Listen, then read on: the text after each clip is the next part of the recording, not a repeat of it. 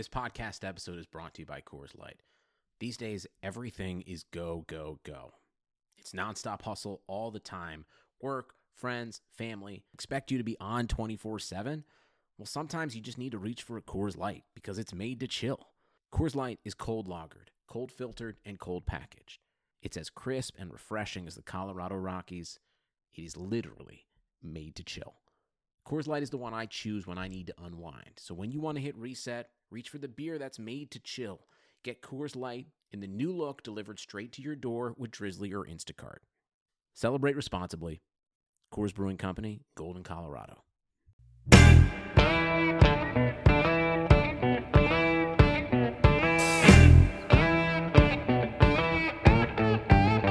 Hello and welcome to Front Office Features. Uh, here with Chris Valente. Chris, we have a guest today. We have a great. I am very intrigued by this guest. I cannot wait to hear this story. I have done enough Well- research and reading up on it. I am, but I'm ready to hear it from the horse's mouth. Oh, great. Well, our guest today is Chris Ruder. Chris is the CEO of Spikeball. Uh, Chris, welcome to Front Office Features. Thanks so much. Excited to be here. Uh, it is uh, absolute pleasure to be here. Uh, pleasure to have you, I should say. So, Chris, the first thing that I see, and you know, we can go back to your history, school, and all that good stuff. But like, tell me about Spikeball a little bit. I see that you know you paid like eight hundred bucks for the trademark to like start this thing all over again. Like, how did this even begin? I'm interested in beginnings. Yeah, best eight hundred dollars I think I've ever spent. Um, eight hundred dollars for the trademark, and I also negotiated one hundred dollars for the URL or for the domain spikeball.com. So um, that uh, two of my biggest So- successes in life, I guess. But, uh, Nine hundred bucks, and you're all in, and uh, it's it's a craze. That's amazing. Yeah, so I did not invent Spikeball. I brought it back to life. Um, so it was originally around in 1989. Uh, a gentleman by the name of Jeff Knurek, he's the one that actually invented it. Um, licensed it out to a big toy company, and they launched it in '89. And from what I understand, it died in maybe in '91. So it, it was only in the market for like two years or something like that during that time, one of my childhood friends, uh, actually one of my brother's childhood friends, um, bought a few spike ball sets at the local toy store. Brought it back to the neighborhood. We started playing, kind of fell in love with it, and um, over the years, people would ask us, like you know, strangers would walk up and ask about the game and ask where they could get it, and we're like, uh, bought it years ago. We don't think the company makes it anymore. You know, the internet didn't exist exist back then, uh, so it's not like you just go look it up. Um, so you know, people were asking us about it, and we didn't, we couldn't tell them where to get it, and we knew we loved it, and you know, it took years this happening, but eventually the light bulb went off. We're like, huh, I wonder if we could actually like bring this thing back to life. Um, so that's what we did in 2007. Um, you know, we talked to some attorneys, and they said, yeah, there's no trademark. It's been expired for I don't know 10 years or something, and there's never a patent on the product. Um, so they said, yeah, you guys can go for it. So um, we talked to Jeff a little bit, and you know, didn't uh, sort of you know didn't come to an agreement on sort of how we were going to relaunch or how it was going to work, et cetera. So we went ahead and did it on our own and filed for the trademark for yeah eight hundred dollars, and um, yeah, chipped in some money between me, my brother, my cousin, and uh, three childhood friends. Uh, we raised a total of I think it was a hundred, maybe one hundred fifteen thousand dollars, something like that. Um, and we're off to the races. That nine hundred dollars was better than a GameStop investment. It sounds like a couple weeks ago. Goodbye, Yes. you guys. So can you can you uh, walk us through a little bit? Where did you get the entrepreneurial bug? Where did it start? How did um, you know from your inside, right? I think people have the entrepreneurial bug or they don't. How did what? Where did it come from from you? Yeah, I'd put half of it from my family, and then the other half of it my um, uh, displeasure of working at corporate jobs. Um, so, you know, my dad was a small businessman. He owned a furniture store, had some rental units, owned some apartments and stuff, and my grandfather owned a tractor store and had you know um, my brother runs his own business and so i got a, a, a, front row seat at what it's like to be an entrepreneur you know the good and the bad. Um, but i think the thing that was most attractive to me was they all had control over their day. They got to decide what they were going to do. Um, they actually got to make decisions. And from my experience in the corporate world, um, I didn't get to make many decisions. Um, you know, by the time I started Spikeball, I had been, you know, I did advertising sales. Um, I worked for the Xbox division of Microsoft for about four years. Back when Monster.com was big, I worked there for about five years, and um, you know, kind of cool sales jobs, but I, I never really liked them that much. They paid well and all that, but just the, the culture and the general vibe, like never really clicked for me. And I think one reason is um, I never got to help create that playbook. I was handed a playbook and said, go execute, go sell this thing. And here's your monthly or quarterly quota and best of luck. You know, and they'd give me training and try to help, you know, of course, try to help. And, and I was good at it. Um, I hit my quota nearly all the time, but I never had a sense of ownership even though I literally owned stock in the companies, I didn't have a real sense of ownership because I wasn't actually making decisions. Um, so when Spikeball came around, you know, we didn't do it because I thought we were going to make millions. Um, you know, I thought it'd be kind of a fun side project. And I remember I had a conversation with my brother in the early days, and I was thinking like, you know, if Spikeball, if things go really well, maybe one day it could actually afford to like help pay for a family vacation. Um, you know, I never thought it'd be big enough to where I could actually quit my job and go full time, let alone 39 others. Like our 40th employee literally started two days ago. So I am just Amazing. as flabbergasted as anybody to see how far we've come. But my idea of success back then was pretty small. When did you guys realize it was a thing? So, like, I, I kind of was reading you were playing it on the beach, and people were like walking up to you and saying, "What's that? What's that?" And then but when was that moment that you were like, wow, we actually have something here? Uh, year one, so in 2008, our revenue was, I believe, $10,882. Um, and I didn't have anything to compare that to, so I didn't know if that was good, bad, or whatever. But I was like, all right, it's 10,000 more than we started with, so great. Uh, the next year, I think we did 18,000. Okay, almost doubled, but not quite.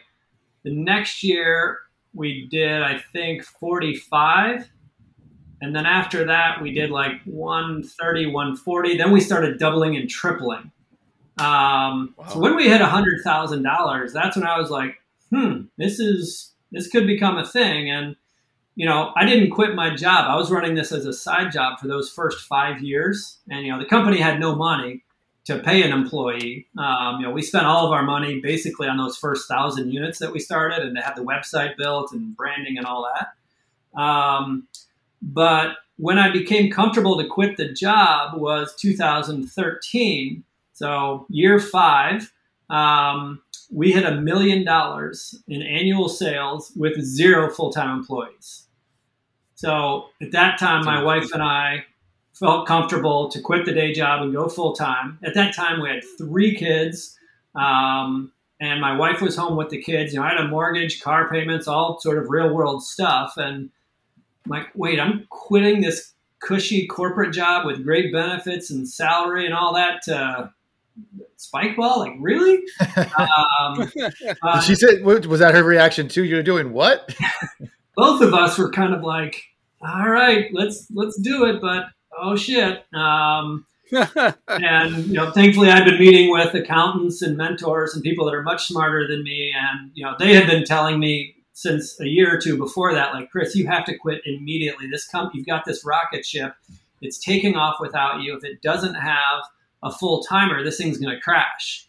And I was very nervous. You know, like I think a lot of people look at entrepreneurs and like, oh man, they're so risky, and I could never take that kind of a risk. And I think one thing that's missing about that is we do take risks, but they're very calculated risks. Um, so, had I quit my job in 2008 and gone full time, that would be very risky. And I, think actually the word would just be stupid, not risky. Um, you know, nobody knew if it was going to work. A much larger company before us had tried and failed, and who were we to think we could actually make it work?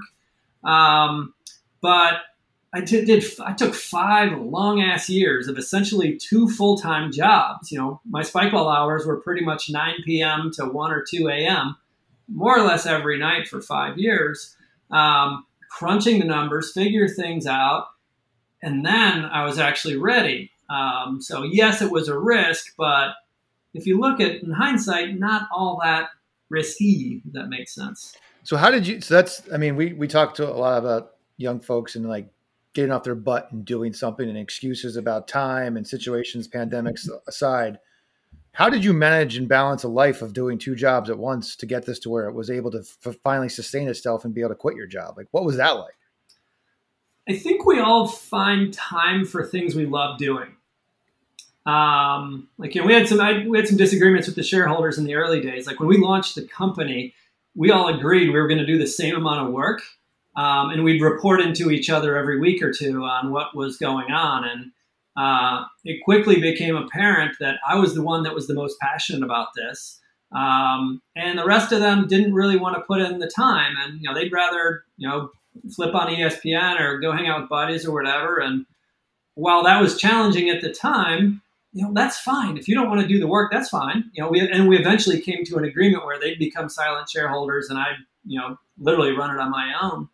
Um, but you know, of course, there were days that I didn't want to do the work, um, but they were very rare. Like I remember, like sitting at the desk like at midnight and literally getting tingles up my spine because I was just so excited about whatever it was I was working on, and I was making decisions. I was building something, and that was such a foreign thing to me at my previous jobs, where you know, staying up until two a.m uh, rarely was I like falling asleep at the desk. I was, you know, jacked and ready to do this, and you know, engaging with customers and figuring things out. And um, it was like this new drug I had never tried. So um, now balancing it with uh, raising kids, difficult. But the good thing is, when they're that young, they're in bed by nine o'clock. Yeah. Um, so I'm not really, you know, I didn't have to take a whole lot of time away from them. What were you do? So what uh, what were you doing in nine to two a.m.? Like where were you? What were you planning, or were you working with customers like a Dick's Sporting Goods, trying to get the product out there? More like you obviously were bootstrapping at that point because of the sales. What was your day? What was your night to night like? I should say, not your day to day. Yeah, like in the early days before we had launched what it was, you know, I'd go from work, uh, come home, hang out with wife and kids. They go to bed. And then I'd go to our friend Jason Epley's office. He runs a product design firm, graphic design firm. And we'd sit at his desk late night trying to figure out what do we want the logo to look like? What should the colors of Spikeball be? Should they be red and blue? Should it be, you know, whatever? And, you know, we eventually landed on black and yellow. And, you know, he's got this giant Mac computer with a huge monitor and he's drawing things up on the fly and we're saying, yeah, we like this or don't like this. What should the box look like? What should the website look like? So, um, and this is all stuff I had never done. You know, I've, my degree is in photojournalism. Uh, we didn't cover a whole lot of this in my photography classes. No, I wouldn't think so. um, but you know, after we've been in business a few years, um, a lot of my time was customer service tickets. Um, how do you play this game? Um, wait, the net's not tight enough, or I ordered a week ago and my stuff hasn't shown up yet. Um, so getting back to the customers. In those early days, I also emailed just about every single customer. Back then, we were only on spikeball.com. Um, so we weren't in any retail stores. We weren't on Amazon. Um, and that wasn't because I was so smart or anything. It's just I didn't think anybody would take us. Um, but the beautiful thing is, since everybody ordered directly from us, I could interact with every single customer. Um, so I did. I literally would send an email and say, "Hey, Chris, thanks for the order. Um, I'm actually going to be driving to the post office tonight uh, around midnight.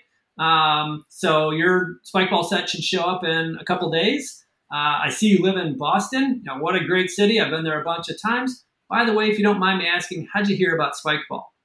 And that last question was the real meat of it. You know, I wanted to personalize the email so they knew it wasn't this automated thing. Um, most people ignored that question, but I think some people answered it just because they're like, "What kind of weird ass company has a CEO going to post office at midnight to ship my product?" Um, that's a personal touch. That's a yeah. that's a personal touch. Like Be- that's like Jeff Bezos is driving down to the, the, the, post office to mail your Amazon order. You're like, wait, what? um, but that's when I did shipping. There's literally a late night post office about two miles from my house. Our first quote warehouse was my basement. So at midnight or so, I'd go down to the basement and you know I'd see however many orders we had, maybe one or two sets. In the very early days, I literally was handwriting the labels. I didn't even know you could uh, print labels. Um, I'd drive my 98 Subaru Outback with 150,000 miles on it to the post office, drop off the two sets, come home, return some more customer service tickets, and do the same thing the next day. Um, and by sending those emails, how do you hear about Spikeball, that developed a lot of relationships, and I got to learn who was buying it, where they learn about the product, and that wound up just being very critical to our success. We talk a lot about one of our founding principles, if you will, that we talk about on our podca- podcast is effort and attitude, right? Um, and you know, you can control two things in life: is your effort and your attitude. And obviously, you've done that. Um, was there any challenging times where you're questioning, like, why the hell am I doing this? And uh, and you had to question those things, where you had to kind of lift yourself up uh, in times that were tougher. Yeah, in the early days, I thought I could do our accounting. Um, that was just a big mistake. I can't do that either. I'm not even. I don't want to do it.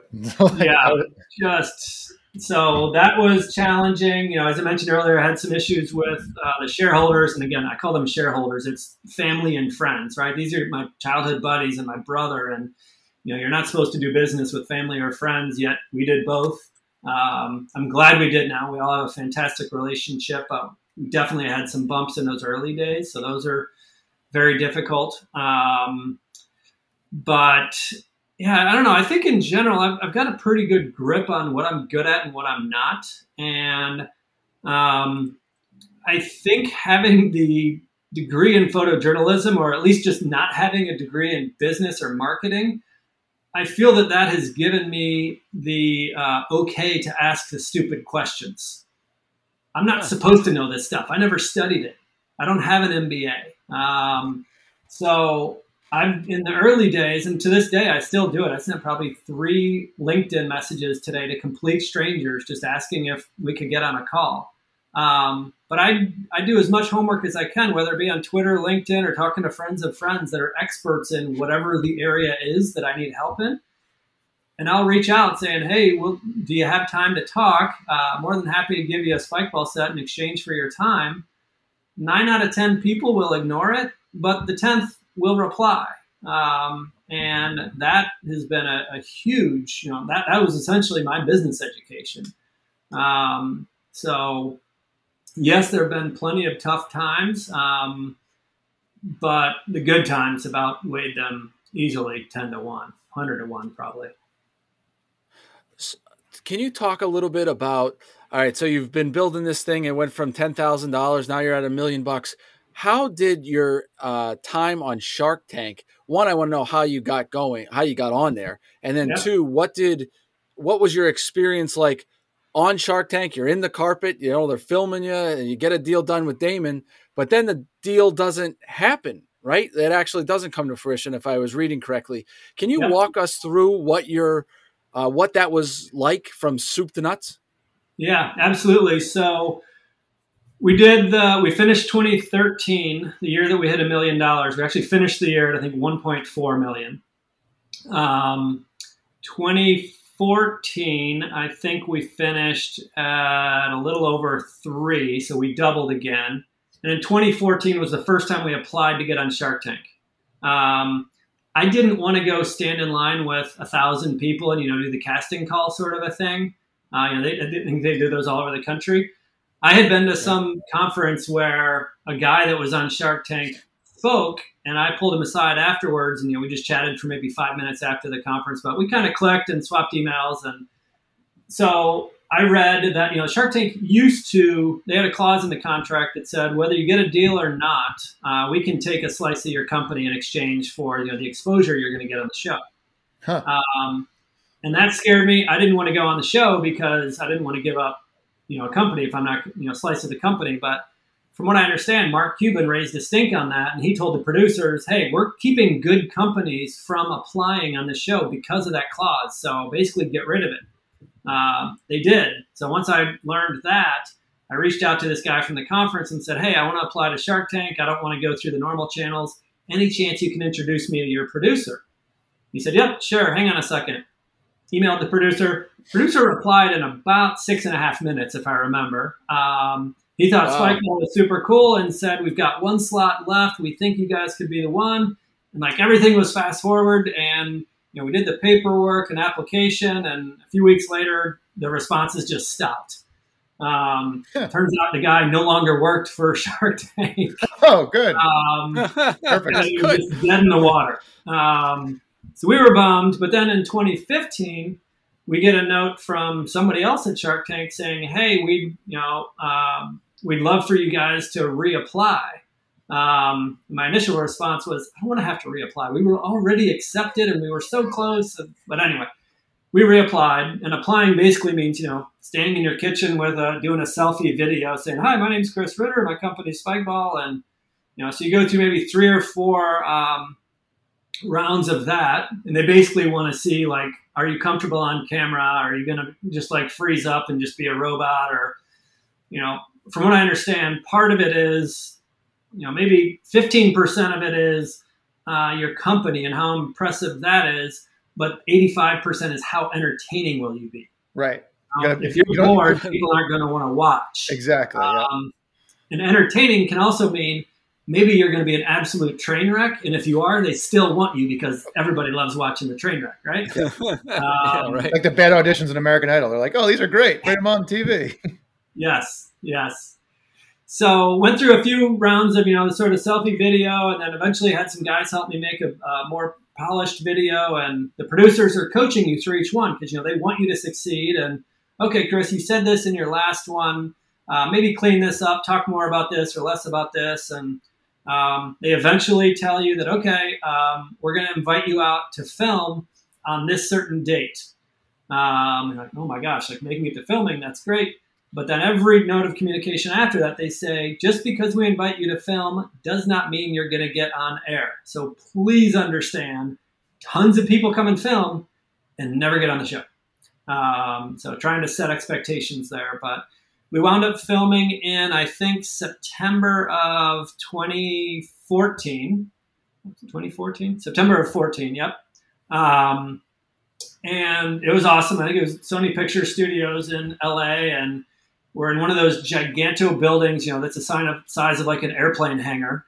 Um, and you go in the building, and the ceilings are I don't know 80 feet high or something.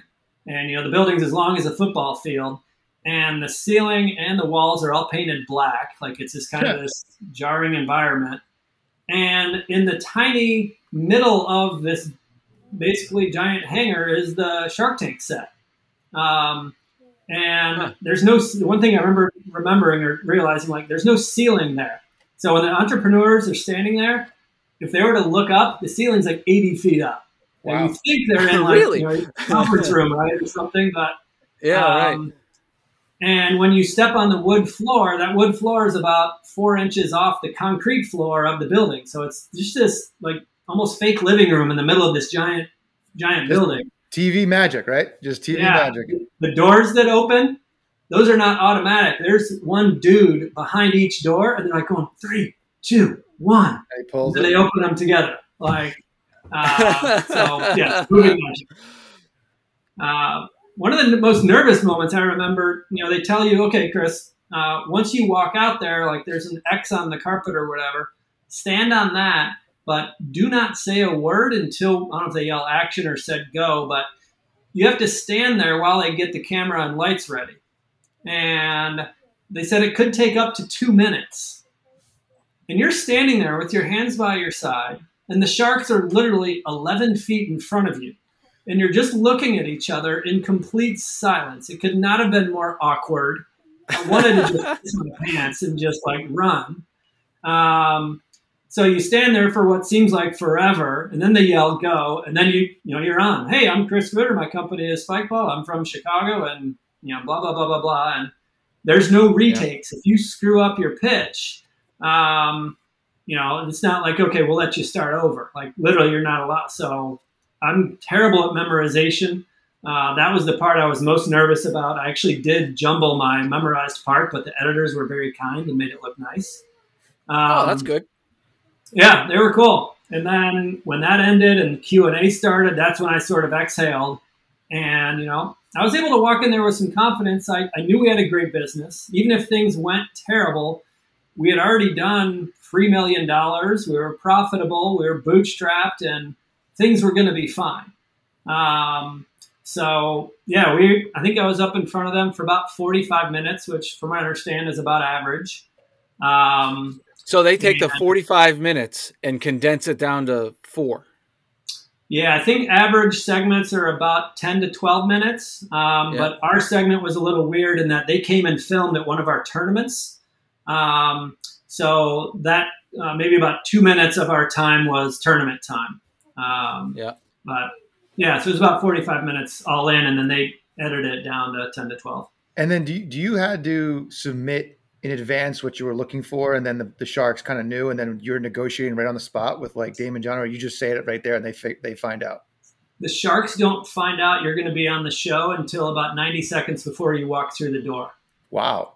Yeah. So I had assumed when we went out there, like, okay, I'll probably hang out backstage with the Sharks and just have a cup of coffee or shoot the shit and just kind of no, I literally did not lay eyes on any of them until I walked through that door, and I've literally not seen any of them since I left that door. Um, but yeah, they don't know a thing about it, um, and you know they want it to be as authentic as possible. And you know, I, I know a lot of us are skeptical about Hollywood and is this real or not, but my experience, it was that's pretty that's pretty real for reality television. That it's actually a real negotiation on the spot. You'd fi- figure like most of it's done beforehand, and you're just playing it out. How so? What's going through your mind as you're negotiating with people of this kind of business acumen, trying to sell your company? At, and you, I know you landed on a deal, which you can get to how it fell apart, but what's going through your mind at this moment of like, holy crap, I'm negotiating here with like Mark Cuban, Daymond John, and Mr. Wonderful. Like, how does that even feel like comfortable in that and, setting? And like Gronk's up there, and like Mark Cuban kind of laughs at it in the beginning. Like, what's definitely going through your mind at that time? Yeah, it's there. There was a moment where you know you have those out of body where you like feel like you're looking at yourself during whatever the environment is. Like that was definitely going on for a while. Um, but right after I finished the uh, memorized part and Q and A started, um, Mark Cuban literally yells, "I love spike ball!" and I'm like, holy shit! Like I hadn't even gone into like trying to sell them or all. It was literally just that 90 second description, and um, I just breathed a huge sigh of relief. Like going into it, the people at the Sharks I wanted, I wanted Mark Cuban and I wanted uh, Nick Woodman. You know, he's the GoPro CEO. He was yep. a, a Shark.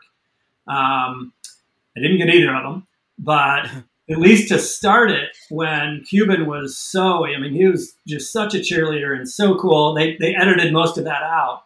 Um, really? But yeah, that, that, allowed me to breathe a bit of a sigh of relief and like, okay, this is going to be. And when you know, Mr. Wonderful started asking about numbers and like, I had done my homework and I knew that, you know, when the sharks turn evil or Mr. Wonderful goes mean, it's because the entrepreneur did not prepare.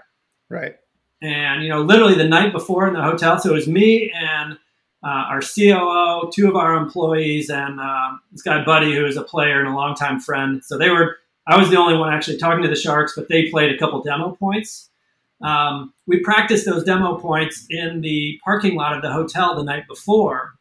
And we practiced literally our walk in. Um, and I remember in the parking lot, uh, off on to the side, there were these rocks that were, there's about, I don't know, five of them that were about the size of a human head, all in a line. and we pretended that those were the sharks. And we'd practice our walk. And I do like the, you know, the Shark Tank, dung, dung, dung, dung, dung, dung, dung, dung, dung, dung. Hi, my name is Chris Ruder. And if I jumble it up, he'd be like, all right, guys, let's walk back. We go back. We must have done that for three hours that night. Um, you know, in an empty parking lot at midnight in LA. Like people, might, if anybody would have seen us, like, what the hell is this? um, but all of that, you know, and, and you know, in the months leading up to it, I'd literally record my voice on my phone doing the pitch, and that is what I'd listen on my walks in the neighborhood or to from work, and just wanted it just in my head. Um, so I think that allowed me to go into the show with a bit more confidence than I would have otherwise. Um, but it was a surreal experience. Um, but all the sharks were super cool. Like uh, all their feedback for the most part was fair, and um, yeah, it, it, was fun. It was nerve wracking but fun. So you get a deal with Daymond John, right, for like twenty percent of your company for five hundred grand. Yep. How so? You shake hands, you hug, the whole thing. Everyone's excited then the like what happens next where you know i read on the website that it kind of fell apart right? So how does that work? How does it go from hugs to kind of falling apart? Yep. So what happens on the show is a handshake. So neither side is legally bound to do the deal.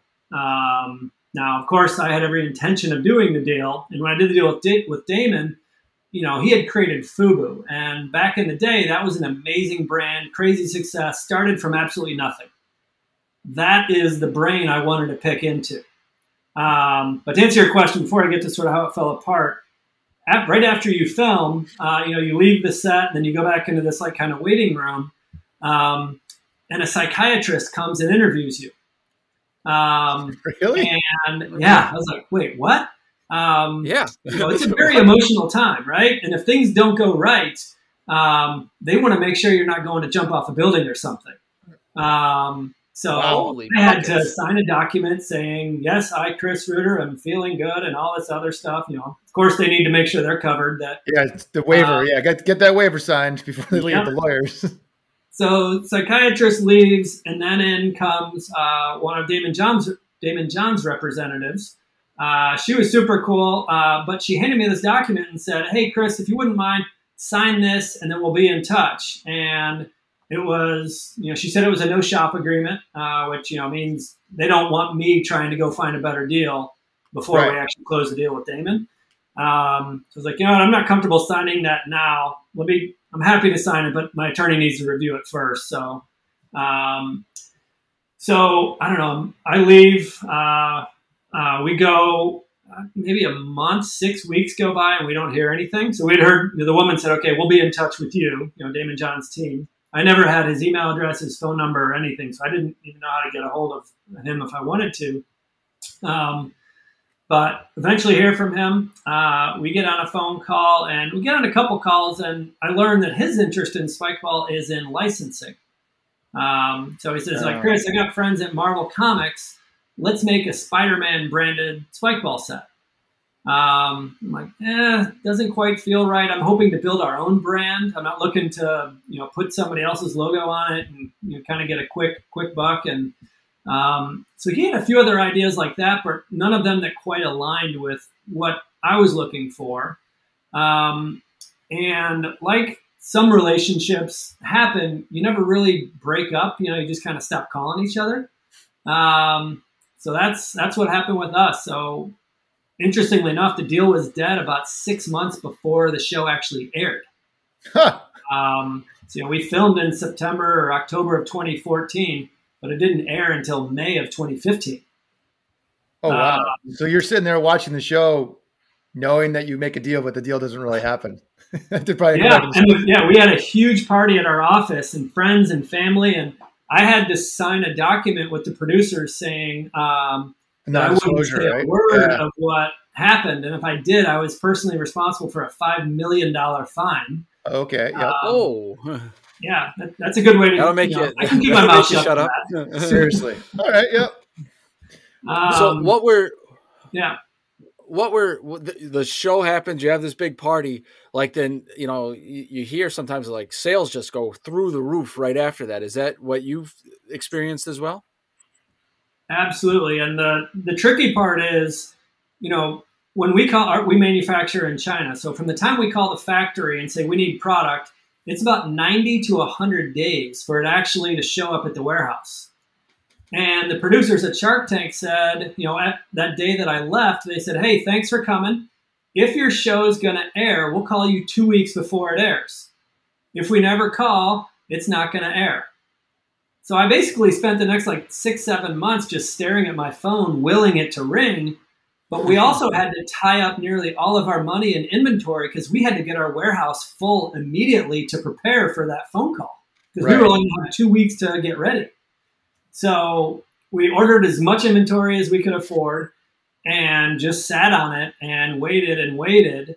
Um, and of course, we were the season finale. We were the final segment of the season finale. So they couldn't have waited any longer to give us the call. Um, you know, because they don't, we, an option of us going into the next season, they just don't do it. So if you don't air that season, you're, you're out. Um, but, you know, we got the call. We were on. It was season finale. You know, ratings were amazing. We got sales went through the roof. And a big thing was we got um, a lot of inbound from retail stores wanting to carry us.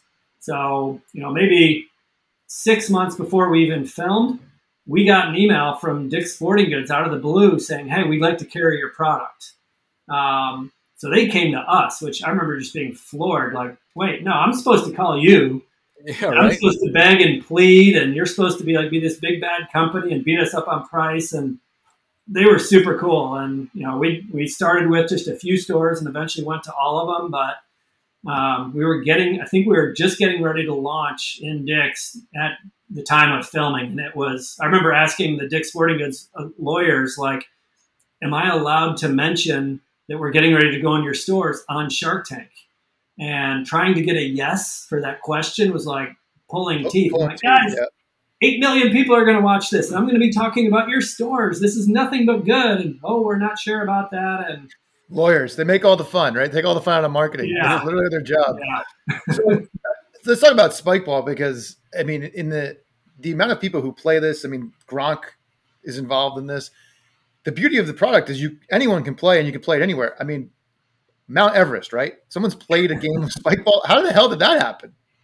Um god i'm blanking on his name right now and he's gonna kill me but um I didn't even know him at the time. I got, I think, an email out of the blue. He had he sent me a photo of the Everest photo. Um, um, I'm blanking on his name, but his spikeball team name was Danger Zone, which is a play on the Top Gun, Top Gun. Uh, the volleyball scene, right? Where they're wearing jean shorts and no shirts and cheesy high fives.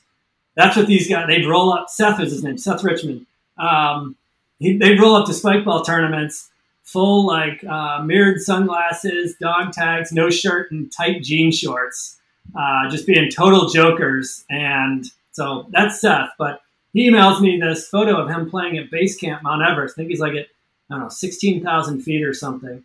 Um, and I reply to him like, "Holy shit, these are amazing! What? How'd you get this? Where are you?" And he was on this like go around the world trip um, and brought his spike ball set with him everywhere. So he sent me a few, few more photos. One, he's like in the middle of a desert somewhere, and he's got his spike ball bag hanging from the side of a camel. Um, that's how easy it is to bring it. That, that, hey, that's how easy it is to bring anywhere. You bring it anywhere. He went on a round the world trip and he brought spike ball with him. Seriously, like if you're thinking of what you're going to pack to climb Everest or to go to base camp, like of course I want to add another three pounds and bring a spike ball set with me. Um, but that was like a first step in, you know, we never could have paid a photographer and set up something that's anywhere near as what beautiful as beautiful as what Seth did just in the wild on his own. And that I think is a lot of why our brand has resonated with uh, so many people because it's almost all organic, authentic, and rarely are we the ones taking the picture or making the video. We're trying to amplify just the badass stuff that our community is posting on Instagram, Facebook, Twitter, TikTok, wherever. So we want them to be the stars. If we can help sort of amplify what they're doing, then hallelujah. Um, and yeah, it, it, it, I don't know. I think a lot of people can just see that humanity in the posts that we do.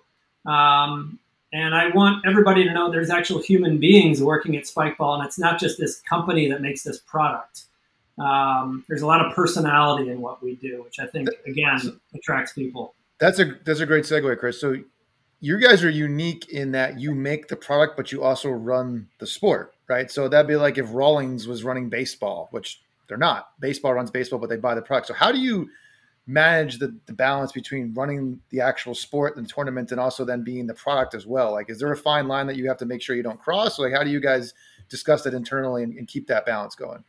Yeah, historically it's been pretty murky, but we now have some nice formal practices in place that are allowing the separation of the two. So, one thing we had to do was come up with a name for the sport. So, most people think the name of the sport is spikeball. No, Spikeball is a company that makes equipment for the sport of round net. It's literally a round net, right? Um, yep. So years ago, I um, was watching an episode of 60 Minutes, and they had uh, the CrossFit founder on, and for some reason, the CrossFit attorney was on as well, and they were saying how much they learned, how much, or they shared like how much money they were spending to defend the CrossFit, CrossFit, CrossFit trademark. CrossFit trademark. By the way, we're just a bunch of th- we're three like eight year olds right here because we just laughed at fart and it's funny. yeah. Got to put in that fart joke, right? We're, we're on uh, brand.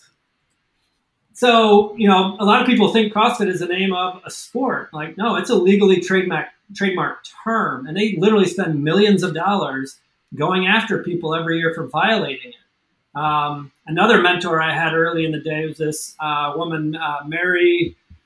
I'm blanking on her last name, but she was the former CMO at Rollerblade uh, back in the 80s when they first exploded. And everybody started using the name rollerblade in a generic term. And they were at risk of rollerblading becoming a generic term. So anybody could have made a quote rollerblade product. So Mary is the one that coined the term inline skating. So oh. Rollerblade is not a sport, it, you know, but to this day, people still call it rollerblade hockey. Right. But roller, she created that that separate name, the generic. Like nobody owns the the rights to the word baseball, basketball, or football, right? Right. Those are all very descriptive words of those sports. So my mind got spinning. Like, okay, the mission of the company is to create the next great global sport. We don't want to just forever be this fun little backyard game. We want to become a legitimate sport. Okay, if we want that, we need a generic name. We need a name for the sport. It cannot be spikeball. So I just started thinking, like, okay, what's unique to our equipment or our sport that most others don't have? And eventually came on round net. And right now, when you think of that, okay, that's a pretty boring name. Like it's descriptive and there's really nothing that gets me going. But that's the way people felt, felt when they first heard the name baseball as well. When they first heard the word basketball, like basket, literally a peach basket nailed to a post. Um, but look, like nowadays, when you think of the word basketball, it elicits such emotion and NBA and superstars. And so, RoundNet is the name of the sport. Earlier this year, the International RoundNet Federation was created. Um, we have dozens of countries that are uh, involved in it. We, unfortunately, for the second year in a row, have had to delay our world championship. Um, it was supposed to be in Belgium last fall over Labor Day. We started registration. We had over 20 countries registered, and then COVID hit. Um, we had to cancel it. We thought we were going to be able to do it later this year. We're not going to have enough time to plan. We had to cancel it. Um, but there's different, you know, legal nonprofits popping up all over the world. Um, and we as a company, we're not the ones creating them. It's hardcore fans in their local communities. And we, of course, want to partner with them. Any help we can give. You know, I kind of sometimes consider Spikeball as like, you know, the rich uncle. Like, okay, you're some scrappy kids trying to get a game going, and you may not have the money needed for A, B, or C, or you may not have enough Spikeball sets for your group. Like, we're more than happy to help uh, you build your community. But we're not going to be the ones that are, you know, local doing it, but we want to help you do it. So the IRF has an independent board. With, yes, there's one Spikeball employee on it, but it's made up of a handful of other people from different countries all over the world. And it's still murky, but we're doing every, everything we can to separate the two because uh, that that's needed in order to become a legitimate sport. So, you want to see this one day in the IOC and the Olympics if you're going international like that? Do you like? I mean, it seems like from a game and perspective that anyone can play from an athlete that this one day could be an Olympic sport. We've had numerous conversations with the USOC. We've talked to the IOC. We've got a ton of work to do, but we are studying. Like you know, breakdancing recently became uh, an official Olympic sport. Really? And I didn't know that. That's, that's they, crazy. they made it through pretty quick, and we're like, wow. Like normally, I think it's like a 15 year period or whatever. But we learned the way that they got through. They didn't create an entirely new division they joined the like dance federation or whatever the international federation for dance is um, and they snuck in with them and that's how they were able to get in so quick. Um, so Uh, irf is leading the charge on that stuff. I'm of course and we're all trying to learn as much as we can about that. It's going to take a long time like i think the usoc you need or the, the ioc you need something like official federations in like 30 countries or something like that and uh, so we got a lot of work to do, but it's definitely on our list. The other thing I so you mentioned being your own boss early on, which a lot of us always find a way to strive for. It's one of the reasons Rob and I started a podcast. We get to make our own decisions That's- and do this. So right. I'm as you continue to grow and all the people are seeing you, I'm, I'm assuming you've been offered buyouts and takeovers and from other bigger, larger corporations. How do you uh, somehow keep that integrity and say, nope, I want to stay my own boss, take stay this with our own money? Because you, you guys haven't done fundraising, you didn't do the Daymond Don John round. So how do you balance that of like, hey, I love this and this is my passion, and the money will come because I'm going to just keep doing what I do and love, and we don't need other people. On, on some days, it can be difficult. Like, you know, I, like anybody, would of course love to have a mountain of cash. Yep. Um, I have read about and just heard stories of entrepreneurs selling their company, and then some literally fight pretty deep depression because they don't know what's next. Like, you know, they had a purpose of building this company and, you know, engaging with humans and having the sense of pride of building stuff. And um, I just try to picture what my personally what my life would look like after that. And like, you know, I didn't invent this product, so it's not like I'm a game inventor and I can just go create another thing and create something. Like I got incredibly lucky here.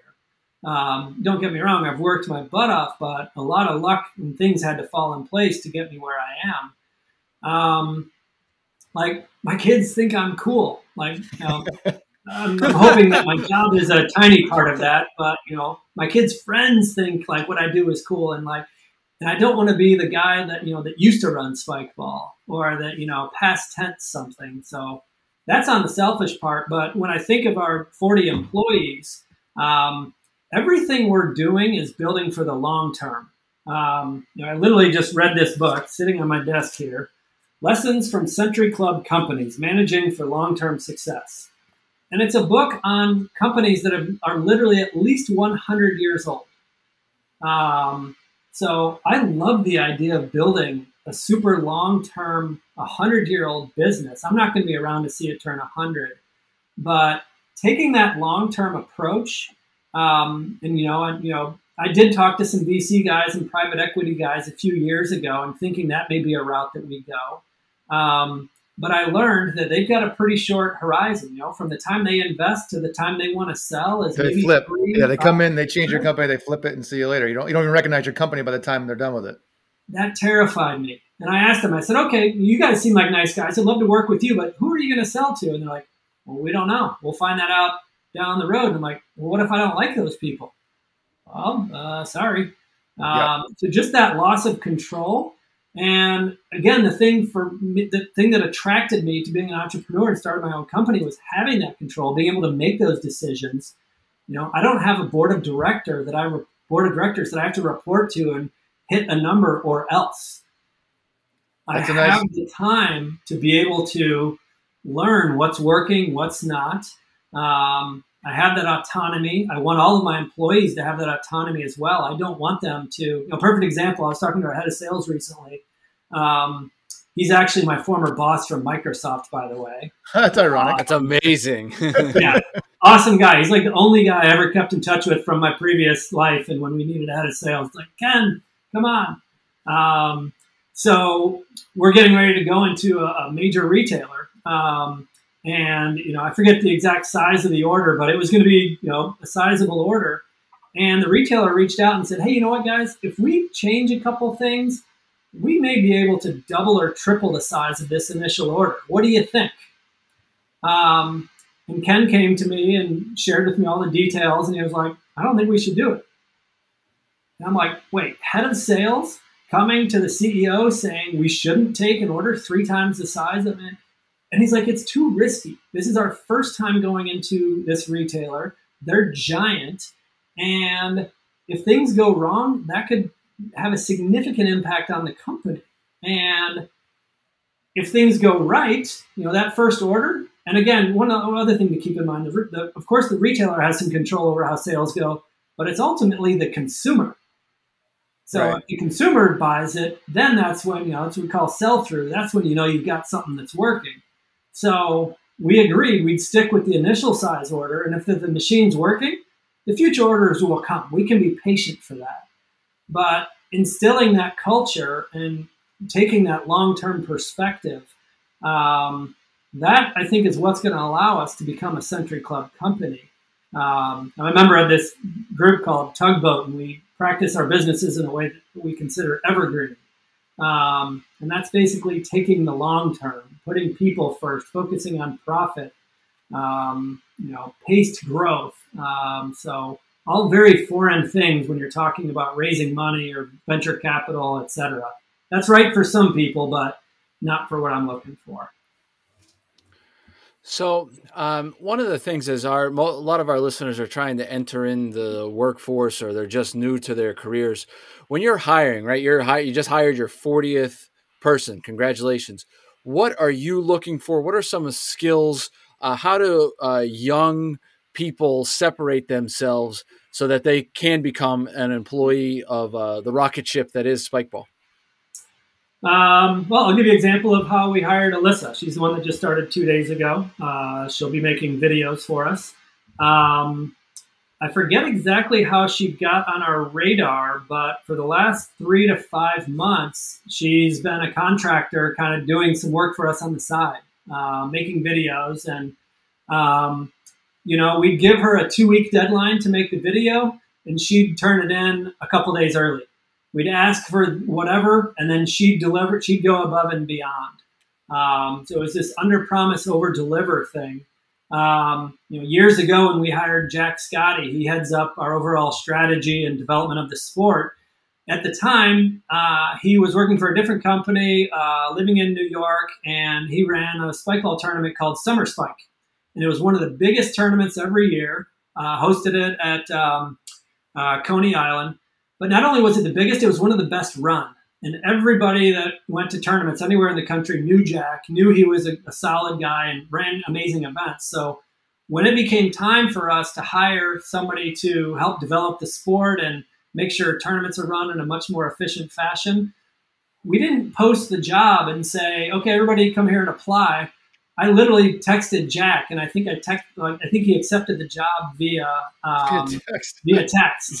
That's uh, awesome. I flew to New York the next day, and we had a good old time. And um, so, but showing a lot of people will, you know, I get emails all the time saying, "Will you hire me?" And they're listing all the accomplishments they've done at other jobs. I don't really care about that. I care what value can you bring to Spikeball. So love, love it. If you're a straight A student, I don't really care. You graduated from college or you didn't, I don't care. What specific? How can you make Spikeball a better company? That's, That's huge advice. That's that's what you like. Look, it's the story you can tell, but it's like, what are you bringing to the table? Same thing with like an informational interview. Like, what? Why should I take my time to talk to you? What value are you bringing to the conversation on the other side of this? Right? It's not. It's got to be a two way street here. It's not like, hey, I'm going to give you a job. See you later. Here's a paycheck what value do you bring to me and to the company? Love Absolutely. that. Absolutely. Yeah. And what another question? I, I don't I don't phrase it this way, but my essential question is, what have you done that others haven't, or what makes you weird, or you know. Uh, two of our employees, Joel and Scott, they were college roommates, uh, childhood friends, and uh, they got the bug, the spikeball bug in college. They sent me a note saying, "Hey, we love it. We'd love to work for you." Um, and um, this was back before even I went full time. Um, and we swapped notes a little bit, and I said, you know, I could really use some help with customer service. So I can teach you how to use our customer service ticket system, and maybe you guys could reply. Um, and they said, that's great, but we're actually going to be mushroom hunting over the next month or so. but you know we can mushroom hunt at day, and then we'll be we'll do customer service at night.